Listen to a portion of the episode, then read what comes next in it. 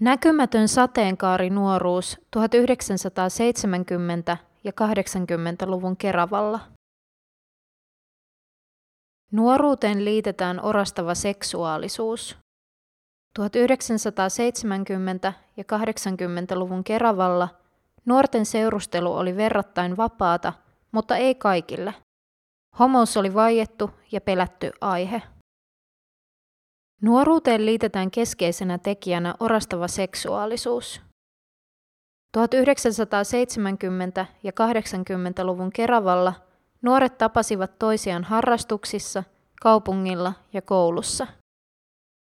Nuorison tapailuun suhtauduttiin Suomessa melko vapaamielisesti ja monien ensimmäiset seurustelukokemukset sijoittuivat teini-ikään. Erityisesti disko ja hitaat kappaleet tarjosivat tilaisuuksia lähestyä vastakkaista sukupuolta. Niin, vastakkaista sukupuolta.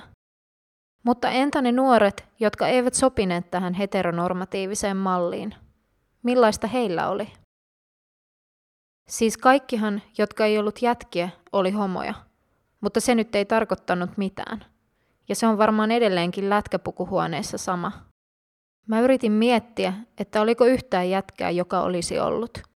Ja mä olen kuitenkin liikkunut Keravan joviaaleimmissa junnupiireissä. Mies, syntynyt 1971. Olen toiminut projektitutkijana taide- ja museokeskus Sinkan keravalaista nuoruutta 1970- ja 80-luvuilla tarkastelevassa näyttely- ja tallennushankkeessa – Päämäärä on esitellä nuoruutta kulttuurisena ilmiönä sekä tarkastella paikan ja aikakauden erityisyyksiä, kuten Keravan asemaa rock'n'roll-kaupunkina. Hankkeen taustatutkimusta tehdessämme toivoimme löytävämme myös keravalaista sateenkaariväkeä. Tietoja etsimässä oli minun lisäkseni toinen tutkija sekä erityisesti sateenkaariaiheisiin keskittynyt harjoittelija – Välitimme haastattelupyynnön SETA ryn sateenkaari senioreille, jaoimme flyereita, tiedotimme somessa ja kyselimme tutkijoilta. Nostimme aiheen esiin jokaisessa haastattelussa toiveena löytää verkostojen kautta jonkun kertomaan kokemuksistaan. Mitään ei löytynyt, satunnaisia huhupuheita lukuun ottamatta. Oli kuin homoutta ei olisi olemassakaan. Tämä ei tietenkään tarkoita, etteikö seksuaalivähemmistöihin kuuluvia nuoria olisi ollut niin Keravalla kuin muuallakin Suomessa. Seksuaalivähemmistöjen osuuden väestöstä on arvioitu olevan vakio. Erilaiset ympäri maailmaa ilmenneet pyrkimykset kitkeä homoutta ihmisestä tai yhteisöistä eivät ole tuottaneet muuta kuin kärsimystä Eivätkö monissa kulttuureissa tunnustetut seksuaalisuuden tai sukupuolen moninaisuuteen liittyvät muodot ole syösseet näitä kulttuureita tuhoon? Luokitusten mielivalta. Rikos, sairaus ja kehotuskielto. Kun emme löytäneet ketään kertomaan omia kokemuksiaan elämästä sateenkaarinuorena Keravalla, keskityimme taustakirjallisuuden, arkistoaineiston – ja haastattelujen kautta tarkastelemaan aikakauden yleistä ilmapiiriä ja suhtautumista sekä muualla Suomessa asuneiden kokemuksia. Nykypäivän näkökulmasta monet keravalaiset totesivat asian olleen äärimmäisen vaiettu ja vieras aihe. Ruotsihan oli kaikessa kulttuurisessa nuorisokulttuurissa edellä. Tuommoiset homot. Ravintola-alalla tiedettiin, että heitä oli, mutta ei heillä helppoa ollut. Heidän oli paljon helpompi Ahvenanmaalla, ja kun laivoilla oli aina paljon, niin lähtivät Ruotsiin.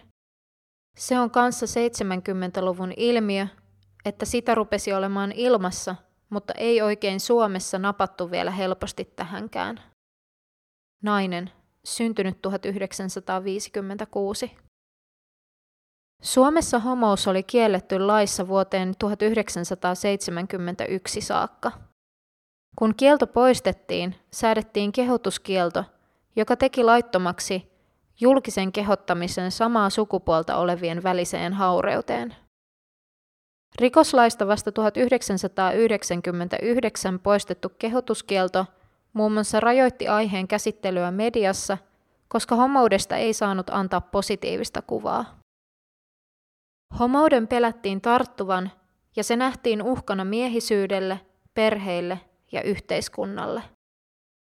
Silloinkin, kun esimerkiksi läheisen homoseksuaalisuus oli sinänsä hyväksyttävää, se aiheutti huolta pärjäämisestä vihamielisessä maailmassa ja altistumista alkoholismille ja mielenterveysongelmille.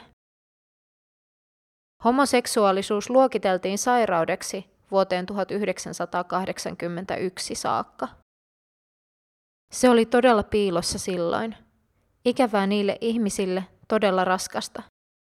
Tänä päivänä se ei ole mikään juttu sillä tavalla, mutta silloin se oli todella piilossa. Yhdestä tytöstä sanottiin, että se taitaa tykätä tytöistä enemmän. Siitä puhuttiin, mutta mä en tiedä oliko se läppää vai ei. Että sitä ei kannata yrittää lähestyä, älä hakkaa kirvestä kiveen, menee aika hukkaan. Mies, syntynyt 1964. Monissa haastatteluissa nousi yleensäkin esiin kokemus itseen ja muihin kohdistuneista vaatimuksista sopia tiettyyn muottiin.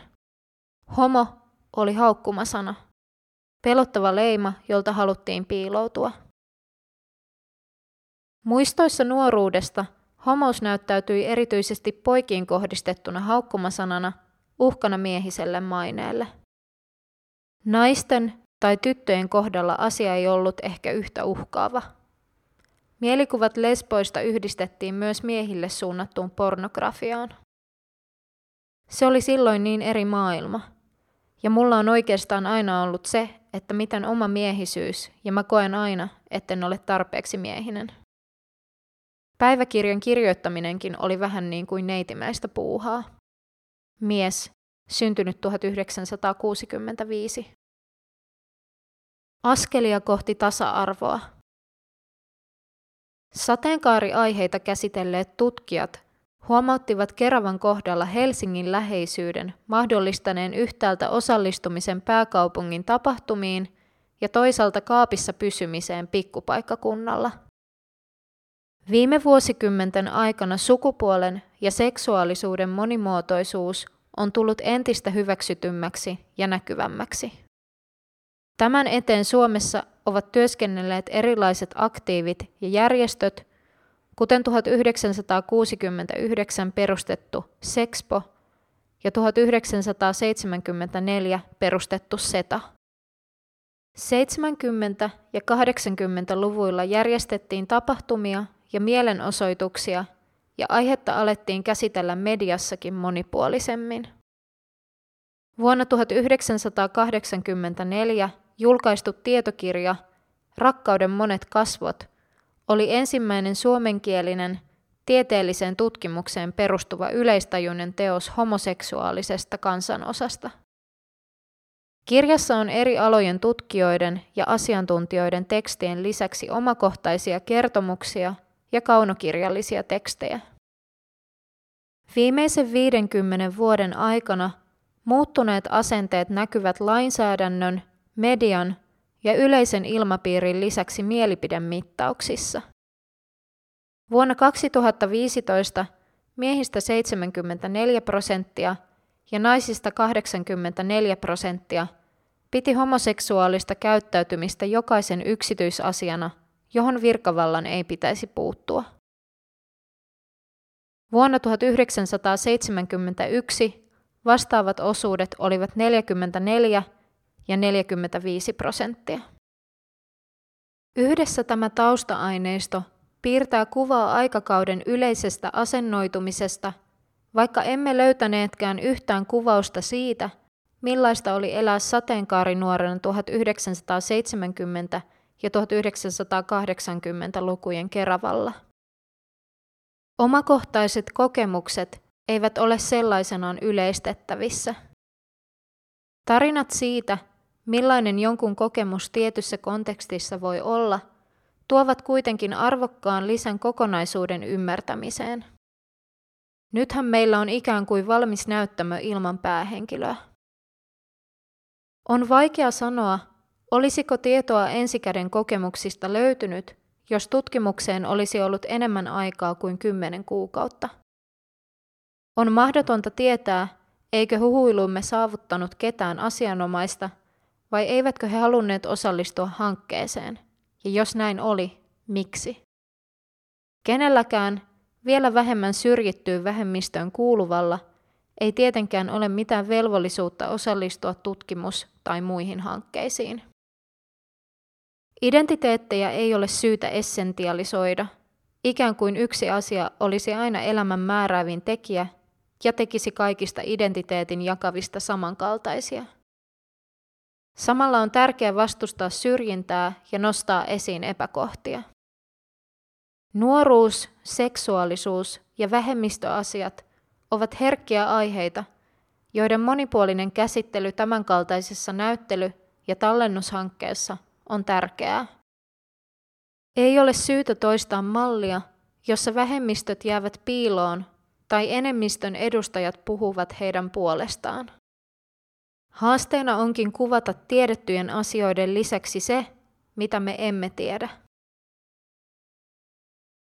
Kirjoittaja Marianna Keisalo Marianna Keisalo on Helsingin yliopiston dosentti, joka on tutkimuksessaan keskittynyt huumoriin ja semioottiseen antropologiaan ja sitä myötä ajautunut itse stand-up-koomikoksi. Hän on toiminut yliopiston lehtorina ja apurahatutkijana Helsingin yliopistossa, tuntiopettajana avoimessa yliopistossa, Arhusin yliopistossa postdoc-tutkijana ja projektitutkijana Keravan museopalveluissa.